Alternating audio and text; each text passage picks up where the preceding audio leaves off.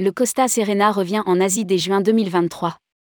Un programme de 30 croisières charter de juin à septembre. Costa Croisière annonce le retour de son navire, le Costa Serena, en Asie. De juin à septembre 2023, il proposera un programme de 30 croisières charter en collaboration avec des partenaires locaux. Rédigé par Jean Dalouse le vendredi 3 février 2023.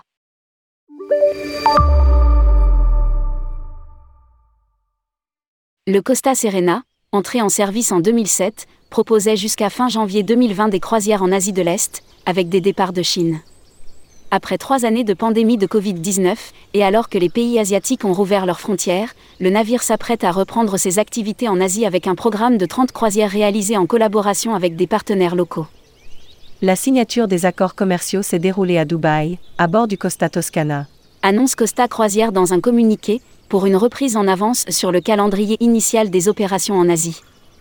Ainsi, en juin 2023, six croisières seront consacrées au marché sud-coréen, tandis que 24 croisières sont prévues pour le marché taïwanais de juillet à septembre 2023.